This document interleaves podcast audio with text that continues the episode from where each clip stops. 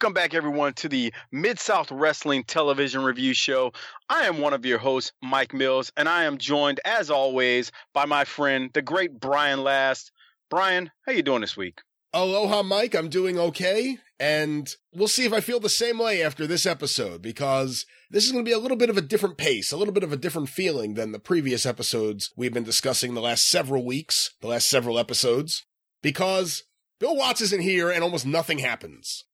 Bill Watts isn't here, and I'm not trying to give away anything, but it is literally kind of an episode where you almost feel like they were buying just a little bit of time to get to the next week. Now, there are some things that happen in the beginning that are interesting, but you're right. There's something that I'm going to point out at the very end of the episode where it is apparent that it's somewhat been mailed in by the time we get to the end and i think i'll leave it at that until we get there but you're right there's not much happening here bill watts is bill watts is gone and you know I've heard people say, only a few, not many, but I hear people say all the time, oh, Watts wasn't that good on commentary. Well, a show like this, I think, helps you to appreciate Watts on commentary. What do you think about that statement? That's 100% right. This is the first time we haven't had him on commentary since, oh man, was it week three or week four of our run here, Mike? I'm not sure, but early on,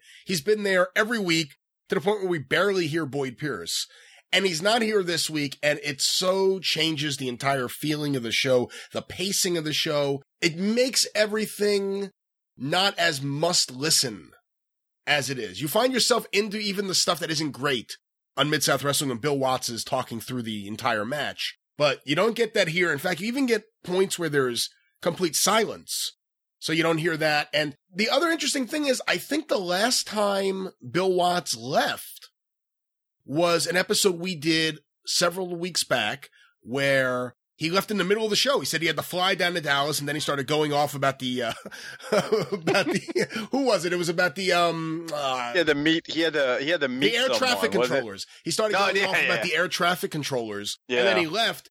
Coincidentally, I think in a similar scenario, this taping right here, I believe this would be the last hour of the television taping that comprised the previous two episodes, I believe. So this is the end yes. of the night, which we'll get into by the end of the show. But it's interesting that the last taping on each television taping, the last show that's taped, Bill Watts either leaves halfway or just isn't there.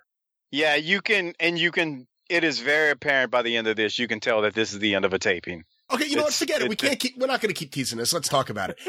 I've never seen the bleachers in the Irish McNeil Boys Club as empty as they were for the match between Ron Cheatham and Frank Monty. There was no one there. You could see through there, it to the wall. There was no one in the bleachers.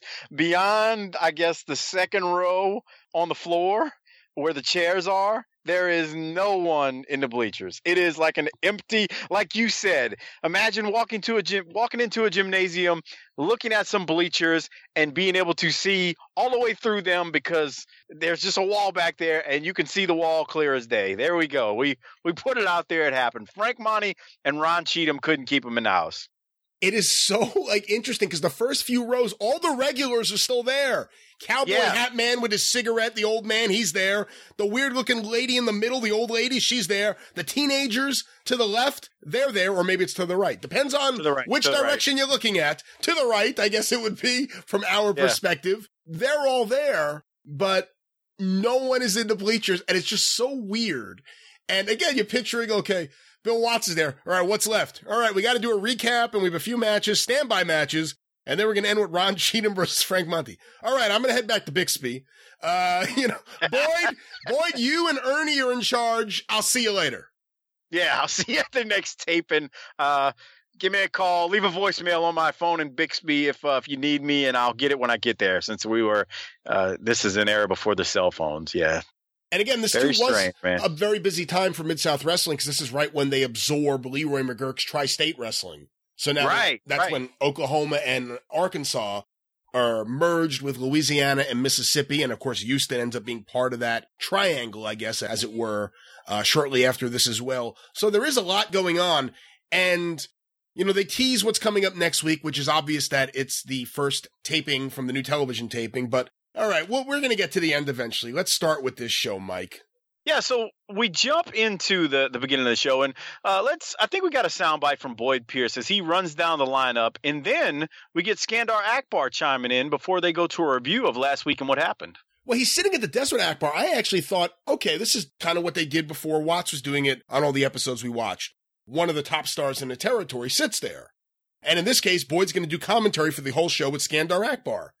But no, it's just Akbar's there to do his thing, and then it's Boyd on his own. So uh, let's go to this audio right now. Hello, wrestling fans. Welcome to Mid South Wrestling Television Network. I'm your host, Boyd Pierce. we have another outstanding card. Brian Blair in the ring against Paul Orndorff. The Louisiana Heavyweight Championship on the line as the Junkyard Dog defends his coveted title against the former holder of Bob Roop. You'll see Ted DiBiase and Mr. Olympia join forces in tag team action, and Afa and Sika, the new Mid South Tag Team Champions, and they're managed by the controversial new manager, General Skandar Akbar. And to me, after last week, it looks like he's taken over the management of a tag team like the Samoan Warriors Afa and Sika, like the old time gangsters in Chicago took over by eliminating the present managers. Boyd Pierce, I was invited at this desk for my views and comments not to be insulted. I am not a gangster. I am General Skandar Akbar. I consider myself one of the all time greats of professional wrestling. All right, I know that Ernie Ladd was directly responsible for the disappearance of the Iron Sheik from the Mid South area. Let's go back then to last week, whenever we saw what happened when Ernie Ladd interrupted Bill Watts and myself here at the television table. Let's watch it right now. Okay, first of all, I- I'd never thought of this just because I so associate Akbar with managing, even though I know he was a wrestler for years. And in fact, he wrestled even after this. But when they said new manager Skandar Akbar, that was like, oh, that's interesting. I never think of Akbar as being a brand new manager. I always think of him as always being a manager. See, I'm the same way. I because my only recollection of of Akbar is in that manager role, since that's you know right around the time when I started watching was 81 when he's in the territory. So I agree. I never, to me, I guess it's because the time and the place that you start watching it, you never envision him as a new manager. You always. He was just General Skandar Akbar, the manager, and that was that. So yeah, I agree with you there. There's no way Watts didn't tell him verbatim, word for word, to say that it's kind of like in Chicago when the gangster. It, ju- it just sounded like Bill Watts saying it, even though it was Boyd Pierce's words. Yeah, I can see that. Almost kind of like today when you hear the WWE commentator say something, you're like, well, that was fed from Vince McMahon into the earphones for that, for Michael Cole to spit it out. So yeah, I could, yeah, I could see that. What they do here is recap last week. Ernie Ladd at the desk yelling at Boyd Pierce. Bill Watts interrupts and says, Hey, Skandar Akbar's in the ring with your guys. Ladd doesn't know what's going on, goes in there. The Samoans and Skandar Akbar destroy Ernie Ladd because the one man gang makes his debut. He comes in there, jumps off the rope onto Ernie's knees, taking at his legs. And there it is. Akbar is now the manager of the Samoan Warriors, not the Wild Samoans here. They're the Samoan Warriors in Mid South Wrestling. And of course, the one man gang who is yet to be named. Yet to be named, and I'll repeat what I've what I've said before. This was like a big moment to me because the way they played this, with Watts walking in, you know, just questioning, "Hey, I I thought you I thought you spoke for the Samoans. Uh, what, what, you, what uh, what's going on in the ring?" And and Ladd looks like confused, like, "Wait a minute." Oh, nobody managed them Samoans but me, you know. That's pretty good. he says it in such an interesting way. Nobody Yeah. manages the Samoans. Like, oh, nobody speak for them Samoans but me. uh, me. You know, and, and Ladd heads to the ring, gets jumped. One man gang comes in and destroys his knee. I can watch. I've I've watched it a million times. It seems, and it never gets old to me. Coming out of that flashback, Akbar, still at the desk, talks a little bit about his problems with Ernie Ladd and, of course, the mysterious man who we know is the one man gang who attacked Ernie Ladd. Skandar Akbar last week right here on Mid South Wrestling Television. You yourself refused to name the name of that huge ruffian that burst upon the scene and brought all the damage. I'm wondering if you'll tell us right now who this man is. No way. It's none of your business, none of Mid South's business, until I am completely ready to disclose his identity. Okay. I can tell you one thing, Boyd. I'll interrupt one time. This man is a one man wrecking crew, six six and 455 pounds. You won't tell us who he is, so I'm going to tell you that you and your Samoans have the Mid South title around your grasp and around their waist. But I'm going to tell you, and the fans know just exactly what I'm talking about because we tell it like it is. In my heart, I have to know and realize that you operate on a low level, and that's the only reason that you were able to gain a victory. It looks like you'll do it at any cost, and we're going to show what happened right now. And then, of course, they show last week's tag title match, Mike. Yeah, I got a question, Brian. When Boyd Pierce puffs his chest out right there and tells Akbar he's low down, uh, did you have re- any reaction at all to that? When he when he because I thought that was like so awesome. Boyd was like feeling himself or something. He's like, let me tell you something. You don't want to say what's going on and who this one man wrecking crew is, since it's Akbar still didn't say one man gang. Notice right there. But Boyd boy puffs his chest out. I'm gonna tell you like it is. That's low down or or or uh, low class or whatever the word he chose. I know he didn't say low low down, but that's what he was insinuating. I should say.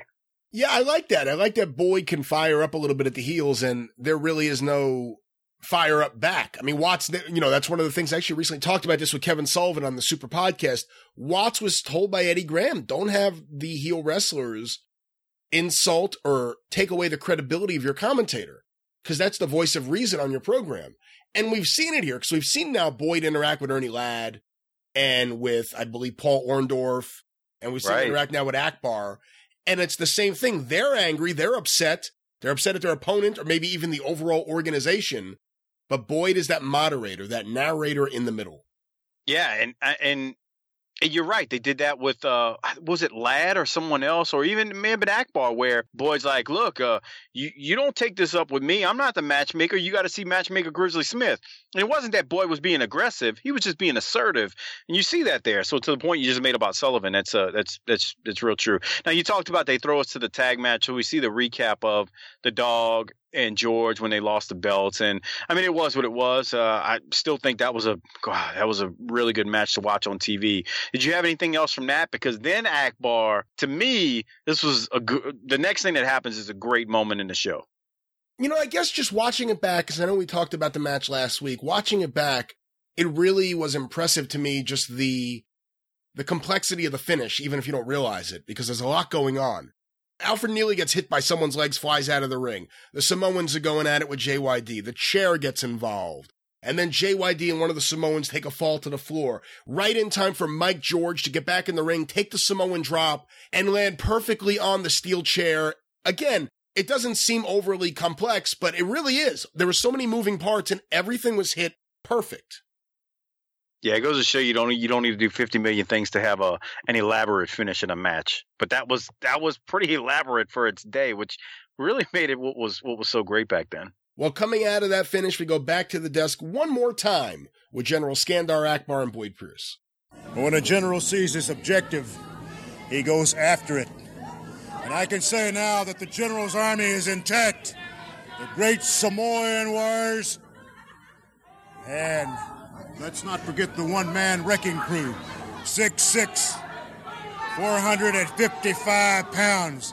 And you'll be hearing a lot from the general and his army in Mid South. When somebody comes into your backyard and steals, you retaliate. And that's exactly what I did.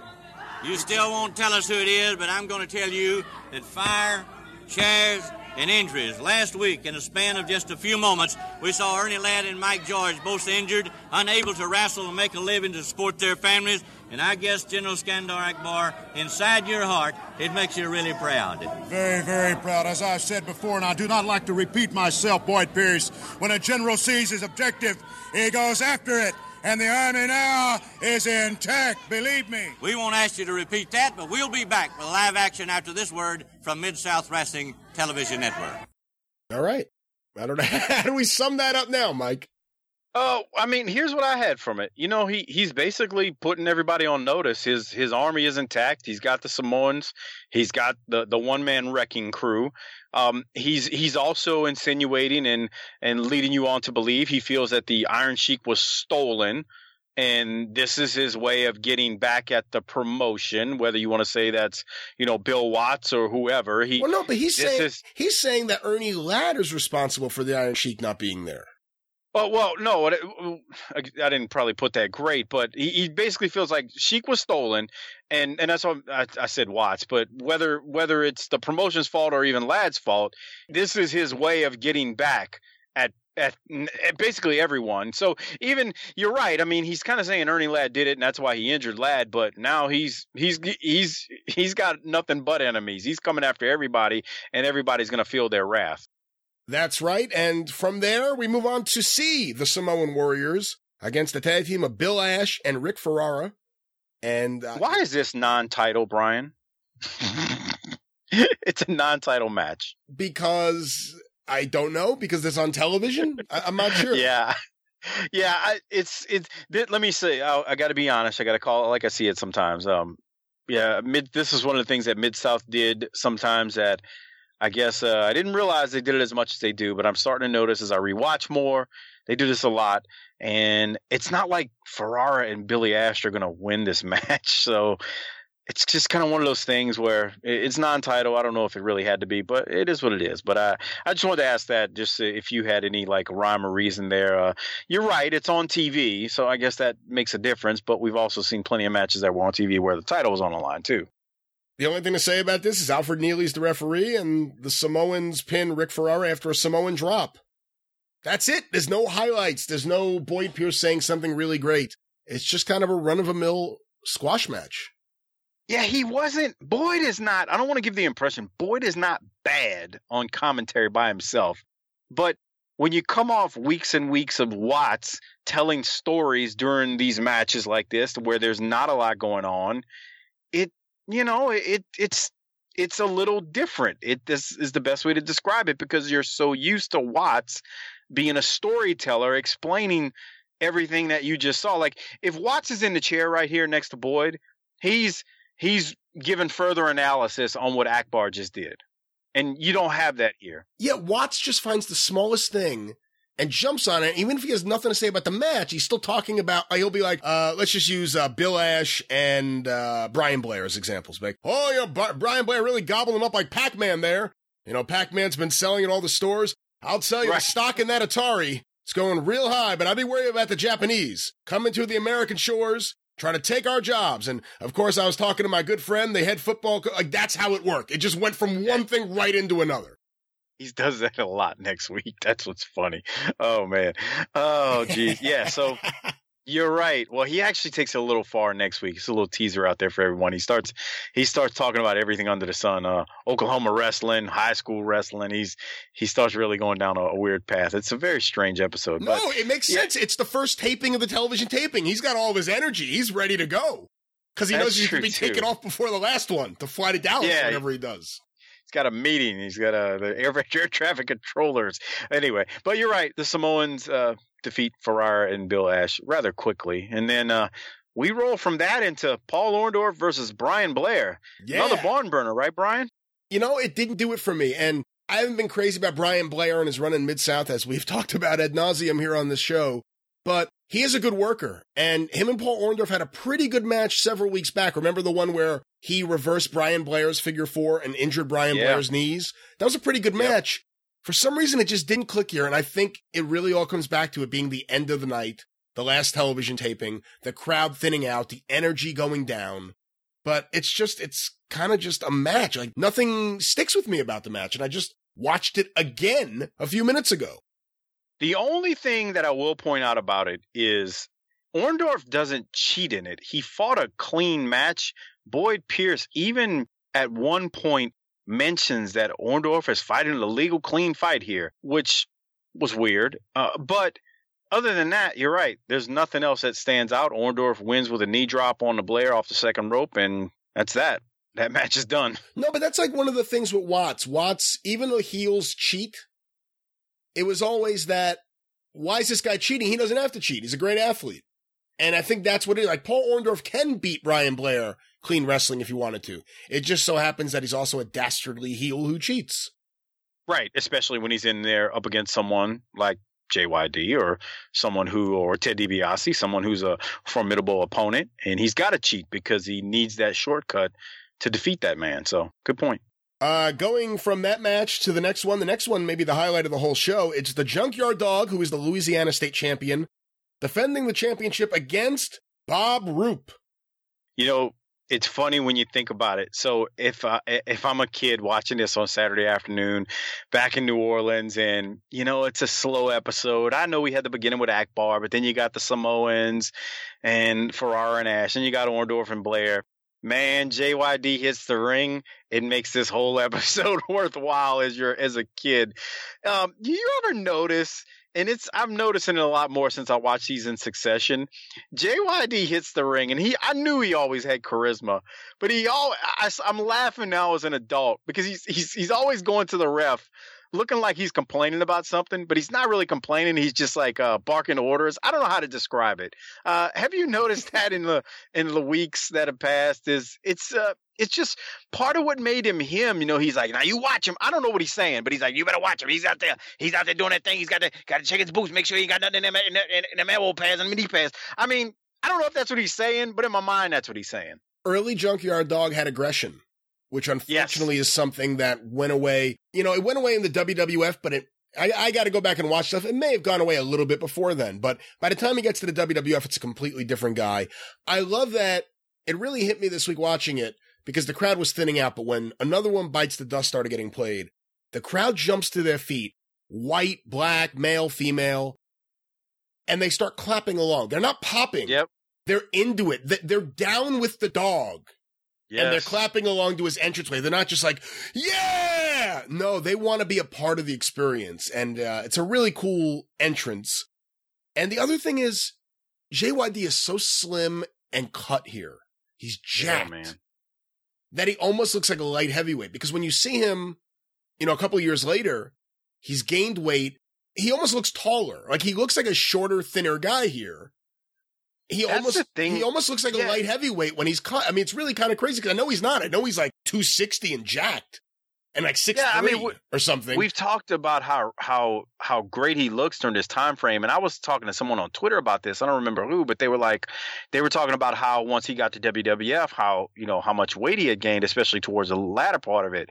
And I was like, I was like, um, I was like, yeah. And the thing is, he even got bigger. You know, even after that, which was you know sad to see him in that state, but he and he he's still man he looks he's going to gain weight about a year and a half from now uh, from from this point, and you can start to see it coming on him. But man, right here, he's still looking good. He's aggressive, and that's the thing, man. He's aggressive, but he's still over as that baby face that everyone loves. And you're right. The crowd is dancing. They're clapping along with the song. That song was like perfect for wrestling for a guy like him, you know, where it's got that beat. It's not too fast, not too slow. You're a music guy. I mean, is that making sense to you? I'm not a big music person, but that's how I always felt whenever I heard another one bites the dust. Yeah, it's perfect for him. And, you know, one of the things that really stood out to me from his entrance was there was one fan they showed on camera. It was a white kid, facial hair, cowboy hat. When I say white kid, maybe in his early twenties. Not mm-hmm. the not the person you would think typically would be a JYD fan. And, and, uh, you know, I don't want that to come off the wrong way, but I don't know. You wouldn't think that they would be aggressively cheering for JYD, but he's clapping along and he's totally into it. And it's just it's such a unifying force in Mid South is JYD. Always say it, man. JYD brought races together back then, man. It, it was there was no uh I mean, it was white, black, whatever. He was he was the man. And I mean, you see it in these tapings. I'm waiting for the old guy with the cowboy hat and a cigarette to react to anything.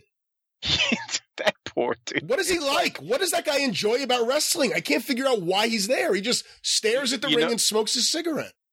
That's what he likes. He likes staring at the ring and smoking his cigarette. It does seriously. That's his fun. He's not the one that's going to clap and go along, but his idea is I'm going to go sit there with my hat on, smoke my cigarette, stare at the ring, watch the wrestling, and, and he had a good time. Do you think they all know each other, all the different old people at ringside? I'm pretty sure at this point they do because we're like we're like into February now and we started in December and it's some of the same people. So I'm gonna go out on a limb and think that the the old people in the front they know each other. Yeah, at this point, they're they're good friends. Hello, Charlie. Hello, Sandra. I got you know what we got to right. do. We got to go back and see some of the KTBS footage, any of the footage that remains from the years before this, and see if they're sitting ringside. Because of their age and their dedication to Mid South, I wonder if they were ringside for all those tapings too. That's a good question because I've never see. I haven't seen a lot of that footage, so and I've never in the footage I've seen, I've never paid attention to see if they were there. But that's something to go back and look to see if they are. So something weird happens with this match that we've never seen on Mid South up to this point. They're having a good back and forth match. The fans are really into it. They're popping for anything JYD does. And then Boyd Pierce just announces, well, we got to go to commercial. We'll keep the cameras rolling. They've never oh. done that in any match on Mid South Wrestling. Not only that, but it's Bob Roop versus JYD, Brian. The dog is on TV and you're going to commercial. What the heck, man? Frank Very Monty strange. versus Ron Cheatham ended the show. That could have been the commercial. Yeah. But maybe yeah, they did man. it for a reason because they come back and they go to the desk and it's Boyd who says, Well, here's everything you missed during the commercial break. And uh, let's listen to this now. We'll hear a little bit about the ending of this match. Now, wrestling fans, what happened while we were on a commercial break? We're going to show you because, like we told you when we went away, we kept the cameras rolling in case there was a victory or a decision, and we had one when we left. The challenger, Bob Roop, was entwined with his leg between the second and bottom strand of rope. So let's watch right now. We recorded it for you. I kept right on doing the commentary, and you'll be able to see it right now, even though it happened while we were on a commercial break. Let's watch it. Bob Roop calling for time on the outside of the ring. Paul Orndorff now coming to the scene to aid his friend. Many times they have come to each other's rescue the past few weeks. Orndorff trying to tell Jack Howe he wants time, but Alfred Neely is the official referee on the inside of the ring and the Junkyard Dog is demanding that Roop come back into the ring. This is a sanctioned Louisiana heavyweight state title match.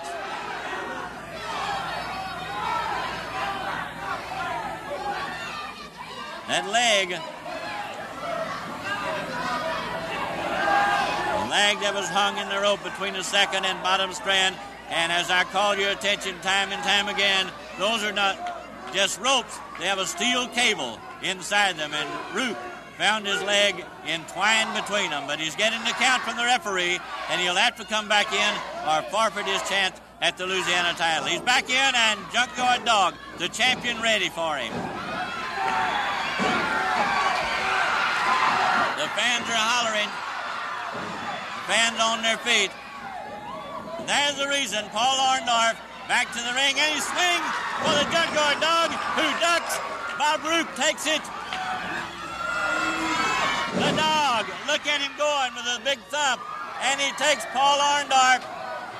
Paul Arn, he's got him. Paul Orndorff by the seat and by the neck and throws him on top of his friend. And he came to assist Bob Roop.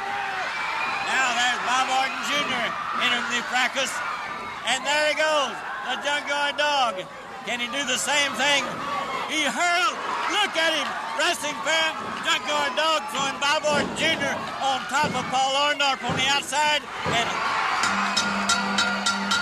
and you saw him uh, take the fall over Bob Roop and still the Louisiana heavyweight champion, the Junkyard Dog. The Junkyard Dog stopped the jinx at three as far as titles changing hands here on Mid South Wrestling. Two weeks ago, Mr. Olympia came on the scene and won the Mississippi title from Bob Orton Jr. last week. General Skandar Akbar, the new controversial manager of the Samoans Afa and Sika, guided them to a victory in the Mid South Tag Team title match over the Junkyard Dog and uh, also Mike George. But this week is not to be done as the streak was stopped. You saw the Junkyard Dog retain his Louisiana title over the challenger and former champion Bob Roop. We'll be back now with more exciting action after this word from Mid South Wrestling Television Network. That was some good stuff there. The, the thing that I took from that too, I hated that they went to commercial, Brian, but the thing that was great there was this really made Dog look strong because I mean he's got there's Orndorff out there, Orton Jr.'s out there. He's going through all of this, and yet what happens? He still gets the win. He and he retains his Louisiana championship. So cleanly. Yeah, right. Clean. I, I, so I hated that they went to commercial, but I will say, coming back the way they did it, you know, it would have. You can tell Watts on commentary here would have been better, even though Boyd Boyd does all right. I mean, it's just that it's not his. It's not his. uh I don't want to say expertise, but it's it's just not his strong point. But this was still good, man. This this is this is what I always point to a lot of times when I say, you know, like you don't do 50-50 booking. And what what made the territory wrestling was so great was you had your your your guys who were established and stars. They just didn't take pinfalls on TV weekly, nor did they, or did they take a pinfall one week and the next week they they they're getting a pin and next week they're getting pinned. You just didn't have that flip flopping, man. So I mean, I, think Dog took a pin sometime back in December. Here we are in February. We haven't seen him take a pin. So I just thought this was done. He he wins clean while there still was interference. So I thought that was really good. I don't know. What did you think? Yeah, it made him really strong. He throws Orndorff on top of Roop. And then when Orton comes in and he throws him from the top rope to the floor, you hear the crowd. You hear that woof, you know, that sound Yeah. where everyone's so into it. I mean, that was a pretty revolutionary thing in 1982 was throwing someone from the top row right to the floor. It was a big deal. And then he pins Roop clean with a forearm. Dog looks strong.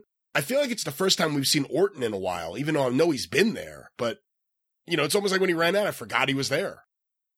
Yeah, was I don't remember last week if he was there or not, but uh, I mean he lost the he lost the whatchamacallit belt a few weeks back, but I you know, hey, I like this. I like the finish. I like the way they did it. The dog is real strong here as your Louisiana champion. It's just good stuff overall. Well, it's all downhill from here. The next match is Ed Wiskowski and Bob Orton Jr. versus the North American champion Ted DiBiase and the Mississippi State champion Mr. Olympia. This is a standby match. Standby match, and you got your North American champion, you got your Mississippi champion, but in my mind, I'm going, look, uh, I had little doubt who the victors would end up being. This match was really needed Watts on commentary to Yeah. entertain us at home. Yeah. was my main note. I, that's that's really realistic. That's all I have in my notes. Watts needed to be here. Yeah, I mean, nothing special in this match. I'm, I haven't been crazy about Ed Wiskowski's run, as everyone knows. Uh, the interesting thing, I guess, is the finish. Olympia has Wiskowski in the sleeper, but DiBiase pins Wiskowski. Just strange. I don't. I I wish I'd be able to describe that to you or the rhyme and the reason. Who knows? Watts isn't there, so I I, I don't know. Who knows what happened? And then following that match, we have the aforementioned Ron Cheatham versus Frank Monte standby match. There's about two minutes left in the show. The crowd is thinned out to the point where there's no one there. You've never seen Mid South Wrestling look emptier than you will at the end of this. I ran out of things to say because in my notes I wrote the word Dran, and I don't even know why. I don't know what that is. I don't know what I was trying to write. I'm looking at this now. What the hell is Dran? I don't know. But they do I don't know either. next week Murdoch and Rhodes will be on TV. So that's the beginning of a new television taping. And of course, two major stars. Dusty Rhodes, who they announced at the beginning of the year, had signed a booking agreement with Mid South Sports. And Dick Murdoch, who had returned on that first taping, but we really haven't seen him since. Yeah, so that's I mean that's obviously news. I, I I had a couple other notes, you know, besides the fact that Dusty and and, and Dick Murdoch will be on next week's episode. Uh, Frank Monte, to the point you made, I believe it was last week, maybe the week before, is still decked out in his dull brown gear, uh, you know, and then um. I even had this, you know, we've talked about the bleachers and how completely empty they are. It's just, it's just like, uh, oh, it's hard to describe. I mean, you'll see it when you watch it on the network. It's like, what am I looking at? But anyway, um, Boyd even feels checked out on this thing, if we're being honest. Like he's just exhausted from really doing this whole episode on his own, and he's just like, I can't wait for these guys to finish up, man. I'm ready to go home, and uh, I'll call the cowboy and tell him uh, how things went. But I'm out of this, and I'm brain dead at this point, boys. Let's get out of here. That was my note. You think Frank Monte was like, come on, can I get one win? I'm against Ron Cheatham. He hasn't even been on the stupid show. Can I just get a win? I've been losing every week. I've got this nice brown outfit. I got my brown suede jacket. Come on. No, Uh, he goes to a two no. minute draw with Ron Cheatham to end this show.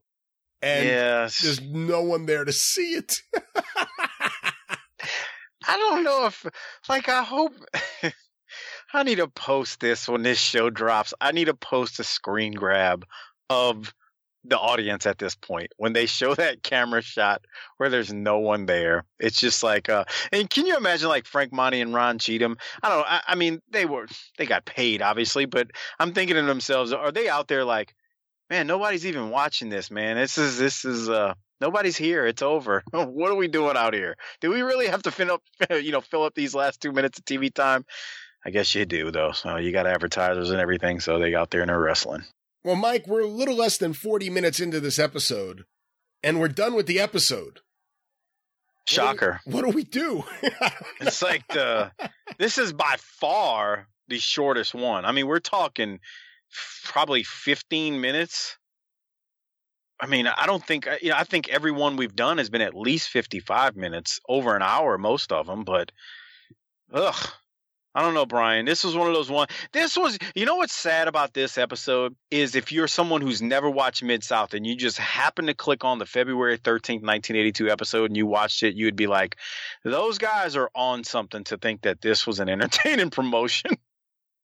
that's that's the sad part about this. I mean, eh, you know, they can't all be home runs, right, Brian? Well, you can at least try. yeah, you can.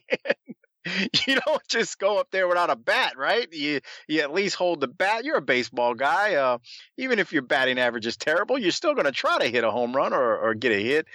I don't know, man. I guess they kind of. I I think they checked out on this one. Yeah, and I don't even really have too many results from this time period either. Uh, the day before this aired, Friday night in Shreveport at the Municipal Auditorium, I have the matches. I don't have the results. The Dog and Murdoch versus the Samoans, DiBiase versus Roop, Olympia versus Wiskowski, Brian Blair versus Bob Orton Jr., Frank Monte versus Rick Ferreira, and Terry Daniels versus Bill Ash. Hold on, let me look through the results I have. See how many matches wow. Frank Monte actually got to win, if I can find any. Uh, this is the television taping, so of course Ron Cheatham drew with Frank Monte. The television taping happened on February 3rd, so it happened 10 days before this aired. That's interesting. Mm. Short television taping, not not, you know, four episodes or anything. Uh, Frank Monte. Any Frank Monte wins I could find. Nope. I mean, this isn't, this isn't, you know, this isn't everything, but I'm not seeing anything in what I'm looking at. Very strange, man. So, uh, things are going to pick up though. Stick with us here. Except uh, for Frank Monte. Well, I mean, that's just one of those things. So, but it's funny because you know we you talked about this. Uh, I don't remember if it was offline or we were recording last week or whatnot, but it's like uh you, you, this promotion in 82 eh, they're really they're getting things going but uh you like were spot checking a few like in 83 and in 84 and 85 and you like man it's like the irish mcneil boys club was like a literally like a nightclub at one point. It's like people are up and dancing. It's electric in there the further you get into this thing going towards 85 man. 84 once they start bringing in the guys from memphis the young guys the fast moving guys the guys the girls like. It really changes the whole atmosphere in there. In 1984, it's like a party eventually in the Irish McNeil Boys Club. Plus, there's also more music than has ever been. I mean, even the Midnight Express. And there were some fans yeah. clapping along to their entrance too, just because it's so That's easy true. to do that. But Rock and Roll Express had theme music. Midnight Express had theme music. Of course, the JYD had theme music. Eventually, Master G had theme music. I mean, it, it was the changing face of wrestling and also the changing face of Mid South. And it's just night and day from this early 82 to mid 84. It's like two different promotions at times. Master G, man, I remember those. Uh, I didn't hate Master G for the record. Uh, I I just think it was impossible to replace the dog. Right. Just... Well, let's talk about that since we have a few minutes to fill up. The replacements for the Junkyard Dog. Now, no one could replace the Junkyard Dog, and one of the biggest mistakes is pretending that even though you lost your biggest African American star, that you just need an African American wrestler to replace him. Because the truth was, he wasn't the biggest African American star. He was the biggest star in right. the promotion. So it's, it's really, and it, it's, although you want a really good African American babyface for those people to get behind, you can't look at it as, I need that guy to replace the dog. Cause it didn't work. Master G was the first one. He just showed up and just very casually, they're like, what's your name? Well, they call me Master G. Uh, okay. Seemingly a fan of Rapper's Delight of the Master right. G in that song. Are we supposed to believe that Master G is the Master G from the Sugar Hill Gang? I don't think so. At least I, that's not how I took it. But I, I will tell you this, Brian. I I think people liked him because I didn't have anything against him, like as far as, but I never saw him like trying to say he was the dog replacement was the problem. So like he was, I thought actually, and if memory serves me serves me correctly, the crowd actually took to him. They did some things with him where it wasn't that bad. The problem was he was always going to be compared to the dog because that's how they tried to position him. And that was the wrong positioning. And in fairness, any African American star that you brought in was probably going to be portrayed by the audience that way. But I don't think he was like horrible. I'm not I'm not saying he was great. Don't get me wrong. I don't want people to take it out of context. But I just don't think he was as bad as people think he he was. Now, the Master G part I I never thought that at that time. Um, I can't speak for adults that were, you know, older than me. You got to remember, I'm still fairly young then, but I, I, I, never thought that about him. That's where they got the name from. Um, he had no charisma. But even then, I mean, that's what it was. He had no charisma. So even if like you're like, yeah, he's a baby face, I'll cheer for him. When you have less right. charisma than Sonny King, that's a problem. Now, now, Sonny King, he was the one that I just was like, I can't get into this. And that's the very like, end I, of his career. I mean, that's that's it for Sonny King. Right, but like for him, man, I'll never forget the like the first time I saw him on Mid I was like, "What am I watching?" I just eh, like I thought Master G was. I, I just I couldn't get down with I couldn't get down with Sonny King. Now now um oh God, what's his name? Brickhouse. I was about to say Brickhouse. Yeah. Now Brickhouse, was uh, he again he was different. Like you couldn't it goes back to the same thing with master g. If you're if you're trying to position him and people are comparing to the him to the dog you're it's just not going to work. It's it's just stupid to even have that thought in your mind. It's kind of like it's kind of like um who's your favorite Mets player Brian of all time that you you hold up on a pedestal? Oh it's hard to pick one but I'll go with Keith Hernandez. Okay Keith Hernandez. Um is there ever going to be a player that that you feel will hold a candle to what Keith Hernandez did? Or I mean, it's baseball, so it's a little different because players come and go, but still, it's like it would be like the Bulls trying to replace Michael Jordan for the for now through you know infinity. It just ain't gonna happen. There's never gonna be another Jordan, I, in my opinion. And so, like, I feel like it was the same way. Maybe, maybe has anyone ever replaced Keith Hernandez in, in your mind? No, but again, it's a different thing. And also beyond being the player and the amazing defensive player he was, he was also a leader on the team. It was like having a manager at first base. He had more mound visits than the pitching coach. Uh, so right. it's a little different. But with the JYD, I mean, the thing is they kept bringing in people. That's how you knew was trying to, they were trying to make right. JYD replacements because right. they brought in Master G, and they brought in Brickhouse, they brought in the Iceman. But really, the only candidate to be the African American top babyface at that time, and I hate to look at it that way, but it's really Butch Reed because he was already there. You just had to turn him. Yeah. As opposed to bringing in someone new where it's like, oh, they're just trying to get a new African American wrestler to place the dog. With Butch, it's, oh, he turned babyface. Yeah, and I will say this. I think Butch's promos got better because if you watch Butch in in early Mid South, his promos are not good. You're they're they're you'll laugh as you watch him back now. Like at least I did. Some of them I laugh and I cringe, but Butch's promos got better, and he got he got better, and he was really good. Now I will say I, I've I firmly believe this, and I've been told I'm crazy by other wrestling fans. Uh, since I was someone who actually got to see world class, I always felt that if they would have committed to, or if they could, they couldn't commit to him because he was in world class. But I thought Iceman could have could have got the job done, and it's only because I saw what he did in world class with his charisma. And I think Iceman would have been better than a Master G, would have been better than a Brickhouse. Um, maybe not Butch, like you said. the Butch was a little bit of a different.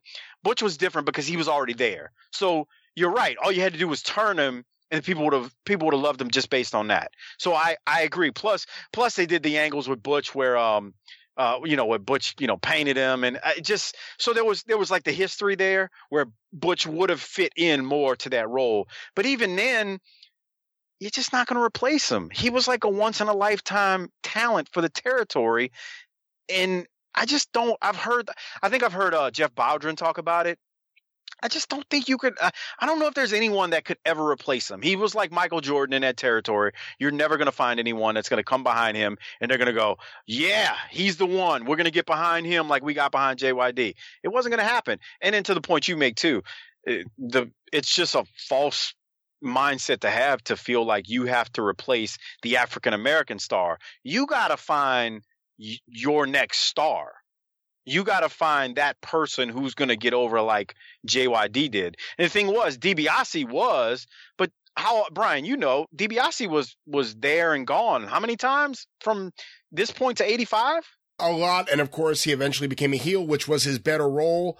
The only person, I mean, Hacksaw Duggan obviously what became a bigger star after JYD left, but he was already on that path. True. You, you bring up something interesting with Iceman. See, Iceman would have worked I mean, again, no one would have worked exactly the same, but I think he would have worked well because of one, every time he came in as a special attraction on TV, it happened a few times, got a big pop. And that's the important thing that people knew who he was. So you weren't bringing in someone brand new like Master G who no one had ever heard of or the Iceman right. who no one had ever heard of. You're bringing in someone who people have seen on the Dallas TV as a star. Because if you and were on that Dallas TV the way it looked in 1983, you looked like a star. In 1984, it was the best looking wrestling television show on the planet. So if you bring Iceman in there, I think he could have worked. The other one I always thought, because I thought he unfortunately left too quick to go to the WWF in 86. I mean, for him, it was a good timing, but for a wrestling fan, I would have loved to have seen him more. Koko Ware, I thought had a lot of potential to be the most popular of the African American baby faces post dog. Yeah, you're on to something there because I remember Koko and um, Norvell Austin coming in uh, as the PYTs in Mid South, they would, you know, because during the whole time, like you were saying, where they would bring in some of the Memphis talent, and they, I mean, they didn't stay long, obviously, but they would come in, and I, I think there were there might have been something there with Koko. My th- I'll go Remember, back. he came back though. He was the Birdman in the beginning of '86. Well, yeah, well, in UWF, right? Um, well, technically, it was like March before it became UWF. Uh, I've had that argument with people online. They go, "No, it was UWF in January." no, it wasn't. They didn't actually. I think it happened actually in April of '86. A lot of people don't realize that. I got into an argument with some guy online one time. Like, dude, trust me on this. I grew up in the territory. Believe me, I know this. But um, uh, go back to what what I was saying about um. You're right about Koko. That's right. He came in there uh singles. Then the thing about Iceman, and I'll say this, you got to remember a lot of us in that territory also got world class. So not only were we familiar with Ice from from him coming in to the territory, but we would see him on that world class TV as well. The other part is Iceman, in my opinion, had charisma that uh, was an equivalent to JYD, but he had great charisma. He had more charisma than Master G for sure. Um, and that was like the thing that I always think in my mind when I think about if you're going to replace JYD, which you can't do anyway. I thought that's what, where Iceman would have fit because I saw his charisma on world class television. And that, that's pretty much my last point on it. Though. And you know what? But, I'm I'm so stupid because as you're saying that, I realize I've been making a faux pas for the last several minutes. I said the Iceman before when I meant the Snowman. I mean, when we're talking about Iceman Parsons in world class, oh, I'm talking Snowman, Iceman. Yeah. But when we were talking about replacements that they brought in, I said Iceman, but I actually meant the Snowman at the beginning of 1985. Forgive me, I had a brain cramp there. But again, another no, no, another guy they brought in tried everything with. I mean, it put fucking Muhammad Ali with him and it just they gave him the and they gave him the the television title. He was um God, who did he beat? I can't remember, but uh he was television champ. He had the medallion at one point in time. Um and I didn't hate let me he's another let me tell you, another guy, Snowman, I I didn't hate him. I didn't like think this guy's garbage. But they put the microphone in front of him one time. I'll never forget when they brought him in, and I think he had either was was gonna win the either he won the title, either this is when he won the title or right before. And I was like, nah. Because see, we got so used to not only JYD doing the thump and growling and barking and who that say they're gonna beat that dog. JYD would cut those local promos and you'd be like, I need to get to. I, I, was just a poor kid in New Orleans, but if I if I if we'd had some disposable income, I was like, Mama, you got to bring me to the municipal. I got to see this match. That was the effect JYD had that I didn't see in Master G. I never saw in the Snowman. I never saw in in you know Master G. It just I didn't see it with those other guys. I I could see that with Iceman, King Parsons, but I, I never saw it with the other guys.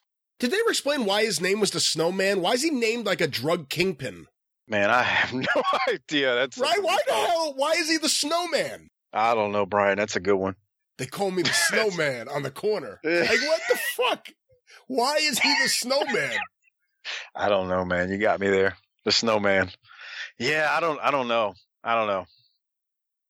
That's the other thing. JYD how... had the name, the Junkyard Dog. It was it's one of the iconic wrestling names of all time. You replace Junkyard Dog, forget about the wrestlers, just the names, with Master G and the Snowman. JYD, you know how JYD was the perfect storm. He he had that name just for some reason rings just greatness. He had the charisma and he could cut promos. He just was like the perfect thing for that territory. And then especially in the city of New Orleans, which I don't know the demographics back then as well as I know them now, but I know it was majority African American.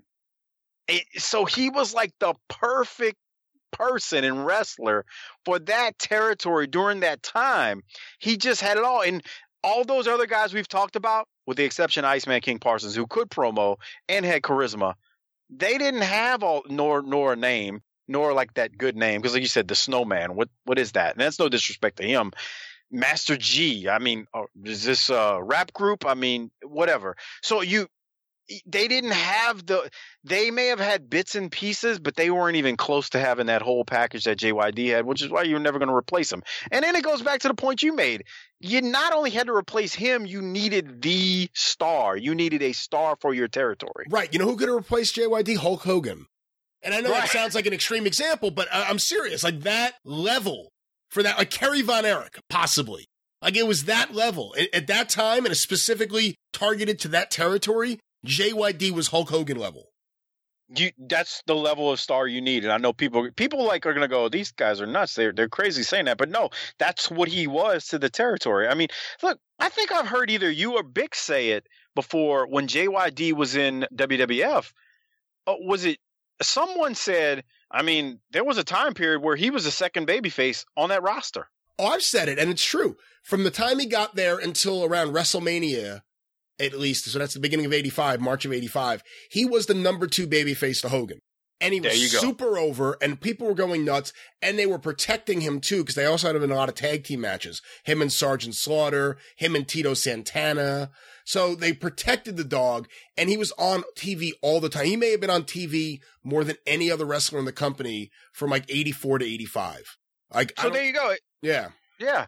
It's not, it's not crazy when you make the statement of him you were trying to replace Hulk Hogan. I mean, you that's pretty much what you were doing in that territory at that time. And the thing about Butch is they showed clips of everything Butch had done to the dog. So it was like Butch ran the dog off was the way they were saying it. It wasn't, oh, he's decided to go to the WWF. It was, he's decided to go fight lesser competition because Butch Reed ran him off by tar and oh, yeah. feathering him, by painting him yellow, by beating him. And you know, they went with Butch as a heel a little bit longer before they did the big turn with Akbar and Buddy Landell. But Butch was the one guy they had who at least I think could have made that transition easier than just going with like strangers with no charisma like Master G. Yeah, it, it, you make a fair point there again with Butch because he was already there. It's a matter of turning him. Plus, he had the history of what he did to the dog and then uh, we're gonna we're gonna get into this once we uh, once we reach that point. But you're right, man. Uh, Watts and company were pretty brutal towards uh, the way they would speak about the dog uh, leaving around that time. And not only just the dog, but just WWF in general. They they had some choice words on TV uh, to to say about uh what was going on with Vince during that time. But Butch Butch is probably within the territory already. Butch is your Butch is your replacement. But again, nobody's going to replace him completely. It's just not going to happen. And with that, I think we've successfully gotten to about 55 minutes or so. that, was, that was good discussion, though, man. I mean, that's like a, dude, that's like a critical point, like in wrestling history to me, for for the it territory is. at least for sure. I mean, it, we're because man, I would, I I just remember him leaving and popping up on WWF. I'm like, man, dog left Mid South. It's kind of like crushing in a way. I mean, I guess it was good for. I mean, obviously it was good for WWF, but as a fan of Mid South, you're like, hmm, that one hurts. And that's why it happened. That's why Vince yeah. wanted him because Vince wanted yeah, to go there and run, and he ended up not really being that successful running against Watts in Mid South. But that was his plan: get the top babyface, get the top heel in every territory that you can't buy, and that's what he did. Yeah. So you're right. I think we. I think we, that that was a critical point, but I think we. Uh, I think we got to the point we needed to with this show, though. Well, at this point, Mike, why don't you tell the listeners a little bit about you and booking the territory and how they could stay in touch with you and that fine program? Oh, please check us out. Just go to tinyurl.com slash bttpod. Uh, as of uh, this recording, we drop new shows every single Thursday and Sunday. Thursday is more of a NWA WCW Saturday night flavor with a couple of other topics. Sometimes we do our top fives. We do something called our promos of the week.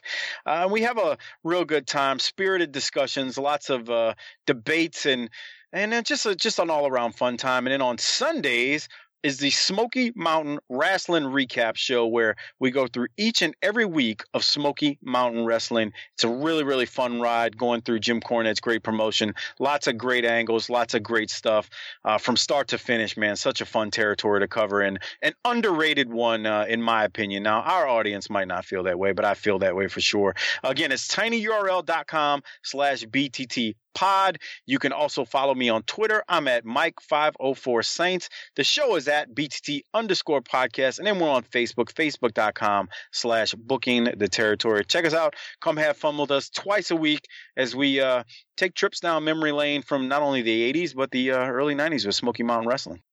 You can follow me on Twitter at Great Brian Last. You can follow the 605 Super Podcast on Twitter at 605 Pod.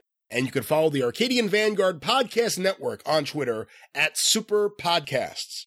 You could listen to the 605 Super Podcast each and every week at 605pod.com. Also available at iTunes, Stitcher, Podcast Addict, wherever it is you find your favorite podcast. Find the 605 Super Podcast. On Facebook, facebook.com slash super podcast. This show is a production of the Arcadian Vanguard Podcast Network for Mike Mills, I'm the great Brian Last. Tally ho!